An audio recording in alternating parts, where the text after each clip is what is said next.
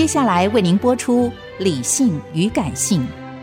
本节目由富广建筑团队赞助。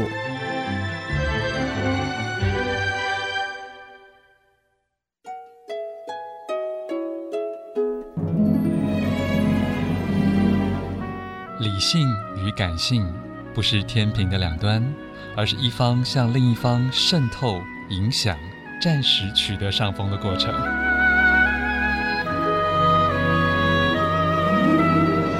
对这世界，时而冷静，时而温柔，时而好奇。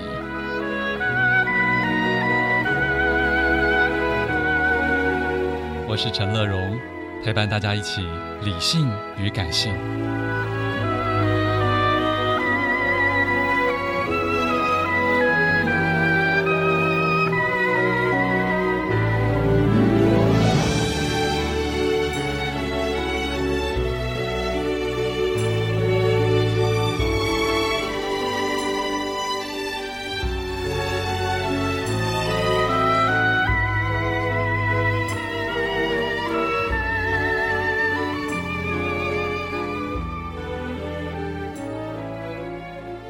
Hello，Hello，Hello，亲爱的朋友，大家好，我是陈乐荣，欢迎再次收听《理性与感性》的节目。今天第一本好书来自联经出版的《移动力》，副标题很长，《机会、财富与权力的新地理》，给全球世代的二零五零年关键报告。电话线上是我们的编辑连玉佳，玉佳你好，乐荣哥好，各位听众大家好。是，其实它的英文书名真的就跟你们中文书名是几乎一样的，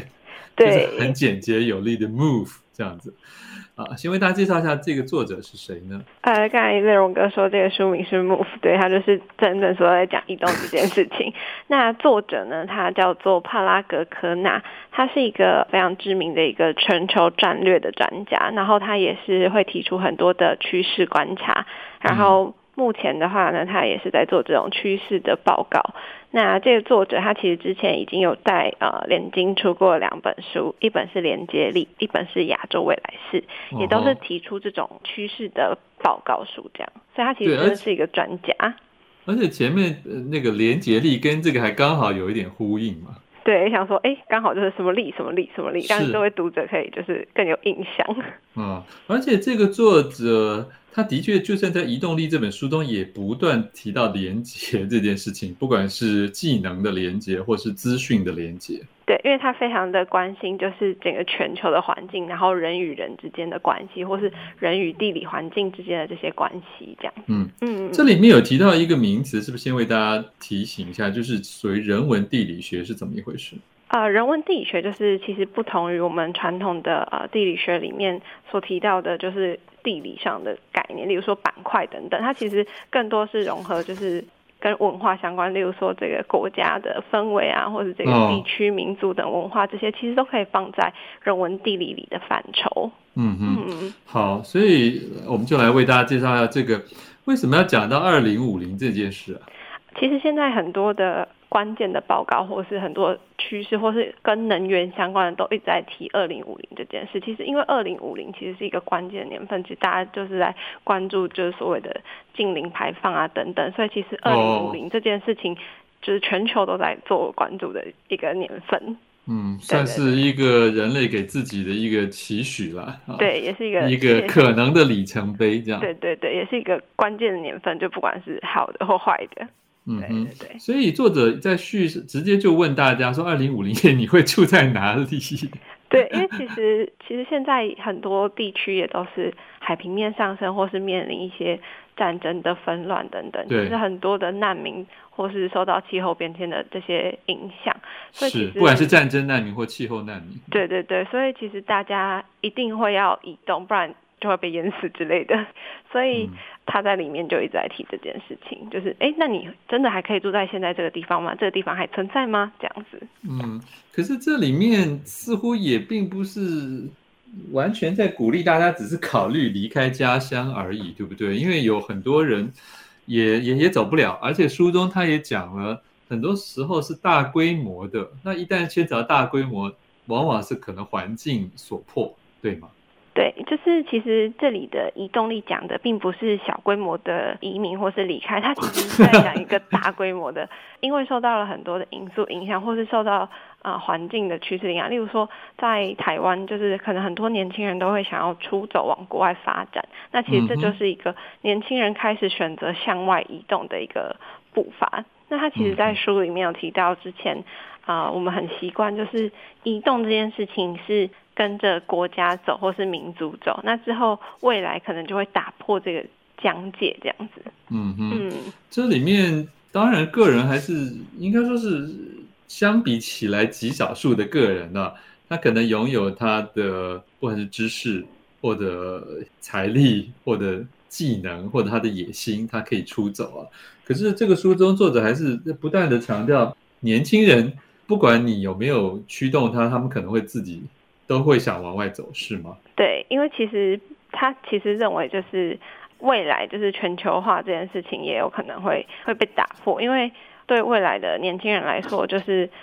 身份认同这件事情会成为一个累积，而不是一个替代。就是他可能会前往自己想要去的地方，而不是被受限于这个现在有的这个地区。他这里面有提到领土这件事情，对于很多现代人或未来的人。不是那么重要，对，因为其实领土这件事情会会发生改变，因为其实现在呃也很受到一个讨论趋势的，就是地缘政治的问题。嗯、那其实它里面就有提到这件事情。嗯，呃，可是地缘政治，我们看到更多是因为战争而被迫我们所谓的颠沛流离啊。对，那这跟他书中讲的那些比较正向的移动的人性，显然是很不一样的。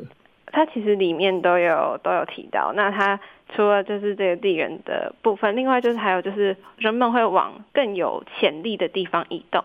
或者是更有钱，对，对更有资源，就是你在这地方活不下去了，你只好出国去做工做帮佣，所以他会不断的去优化这些地方。你说是这些人造成了他们移入地的优化？对，他一入地的优化，因为他寻找到一个更好的地方，那他其实会在这个地方开始把这个地方变得更好。确定吗？作者在这部分是完全漏，因为事实上以收容难民来讲，在在欧洲各国之间也形成了不同的压力或者是争论，对吗？哦，对，所以他其实在里面也有提到说这件事情，就是当就是这些。不同的地方的人移入，带来不同的文化跟冲击讨论的话，那其实也会造成新的隔阂，但是同时也会产生融化。其实是认为，就是国家要用更开放的一个态度去面对这些事情。嗯，就是也有可能会产生危机，就是转机。嗯。对对对。嗯哼，好，我们先来听一首歌，待会儿继续介绍这本《移动力》啊。欢迎回来，陈乐融理性与感性的节目正在介绍好书，是来自联经出版的趋势书《移动力》，副标题是“机会、财富与权力的新地理：给全球时代的二零五零年关键报告”。在电话线上是这本书的编辑连玉佳哦，呃，听听国际的这种权威的趋势专家告诉我们要怎么去应对。不过很多人都觉得算了，我都已经这把年纪，没什么好动。但是书中作者还是强调，移动力是天性，甚至就算你不动啊。它里面有列出全世界很多国家，他因他觉得因为很多原因，很多人口不可能动，但是可能还有一半，意思就是说可能有 四十亿的人会移动，所以到底这些人会动去哪，或者是会造成什么样你的所处环境的变化呢？在书中有一个名词，我想先请玉佳来解释一下，叫做什么量子人啊？啊，谢谢荣哥。呃，量子人这个这个名词其实是在书中里面非常重要的一个观点，就是量子这件事情，它其实是一个。物理的名词，它其实是说人会越来越像量子物理中的粒子，因为他们这个量子它的速度跟地点随时都在改变，嗯，所以人类就可能会像量子这样，哎，你可能移动的速度或是你移动的地点会一直在改变，所以他提出了一个量子人的这个概念，就是想要表达出这全世界全球未来都可能在进行移动，人就会成为一个又一个的量子。我想新名词不断出现，因为在大概十几二十年前，大家开始讲说这个我们的社会变得原子化，对不对？就是每个人都越来越越没有传统的固定的连接，可是每个人都可能可以寻求新的跟别的这些原子发生碰撞的机会。所以书中这里面当然也提到了各个区域，我觉得非常有意思，因为它真的是站到全球的观点探讨哪些区域可能会有移出，哪些区域有移入啊，哪些区域是欢迎的，哪些区域是排斥的。可是这里面也特意提到了亚洲可能是将来是重要的一群关键力量，是吗？对，因为其实亚洲人口的成长速度非常的快，而且它其实出走的速度也很快，尤其是中国跟印度。真的吗？对对对，因为其实现在全球人口最多其实就是中国跟印度。那其实亚洲的人口真的数量非常的庞大，但是就是一个地理环境其实没有办法负担这么多人口。那这些超过负担的人口就势必要向外出走。其他国家可能会说我们也很挤啊，或我们的资源也不够啊，或我们的福利不想分给你们。但因为他们可能会愿意做一些，可能在一些已开发中的国家，可能不愿意担任的工作，或是、oh. 对，例如说他们可能会像是我们台湾，就是很多东南亚跨国家的家务劳工，oh, 是是是对对对，或是有些。啊、呃，这些人口可能会出走去担任护理师或是家庭佣工，这些人，那他们就是在书里面作者帮他们提了一个名词，就承接刚才说的量子人，这些人都成为可能的量子工作者。嗯嗯，对对对，所以就是其实亚洲的人口会非常大的向外出走。嗯嗯，可是这里面他也提到很多科技可以辅助的事，但我听来都觉得。就到底有没有某些国家在采用这件事？譬如说，他讲到说，一个量子人的世界居住地，未来可以就可能不需要很多高楼大厦来 收容他们，你知道？他说，甚至移动的生活里面可以安装模组化的三 D 列印多功能行动房屋和可稀释聚光太阳能发电器。这个听起来我们现在都觉得稍微有点 有点太超前了，是不是？他其实就是提出，就是未来的科技发展可能会达到那样子的程度，就很像是我们以前也没有办法想象会有三 D 列印机的出现。他其实有提到，因为其实三 D 列印可以成为房子，或是有一些环保材质这件事情，就是其实以前都有陆续提出，但他只是提出了更具体的，他觉得到时候应该是可能实现的。了解，对对对，这里面他当然也关注了一些很多注定要移动，但是比较可怜的很多的民族或地区的人了。但是他当然也没有办法讲出他们未来的救赎在哪里，因为那些人成为某些地区的难民之后，可能那一难就几十年，甚至是有跨世代的，就根本回不去对故乡，然后也没有真的可以融入那个收容的国家。呃，对，他其实有提出，就是未来就是难民这件事可能会成为全球都必须要去面对的问题。那怎么样有一个更开放的政策跟更包容的心去接纳这些难民，是他也想要提出给所有国家领导者跟所有的人都要知道这件事情正在发生。嗯，对，好吧，也许他能影响的层级比我们高一点。这里面也有提到两大块区域，我看到说有有这样耳目一新，不过也觉得有点害怕。就是他分别提到了南极跟北极，对，因为其实南极跟北极就是以前我们都无法想象它可以住人，但它其实现在随着就是气候变迁的变化，其实很多的在气候上，他会觉得就是很多人必须要向南或向北走，这样子才能够避开就是这很多气候的一个造成的灾难这样子。可是会不会是先进国家有足够的科技，建立了什么样的基地？才可能适合人居呢，而不是一般人可以想象的。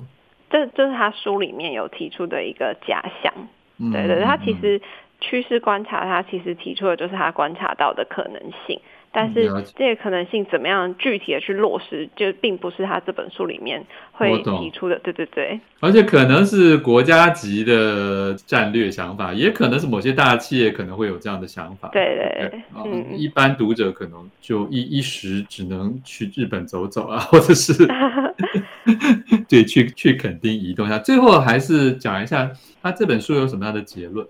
啊、呃，这本书其实就是除了提出的，就是。呃，人类其实不用害怕，就是移动这件事，因为你要去思考未来可能进行大规模的移动这件事情，就你可能要有这个概念。那你会前往明日人类地图的什么地方？就是你可能会往哪里走？马斯克可能想移到火星啊，那可能就有点超出他这本书的范围，因为那是太空境界。了解，所以这真的是从一个比较宏观的角度来探讨。全球已经有八十亿人了，那接下去的世界的疆界或是人居住的方式，可能跟二十世纪或二十一世纪初的人想法是不太一样的。对，那他的最后结论就是这个地图啊，我们现在所看到这个世界地图，未来可能会被改写，嗯、就可能台湾、中国，然后日本等等这些地方，可能都不会是再是这些国民，可能未来我们会有新的一个地理的环境。哦，好吧，我只能默默期待新的地图不是被集权暴力统治者所改写。真的，好，谢谢我们的编辑连玉佳啊，请大家自行来参考这本联经出版的《移动力》。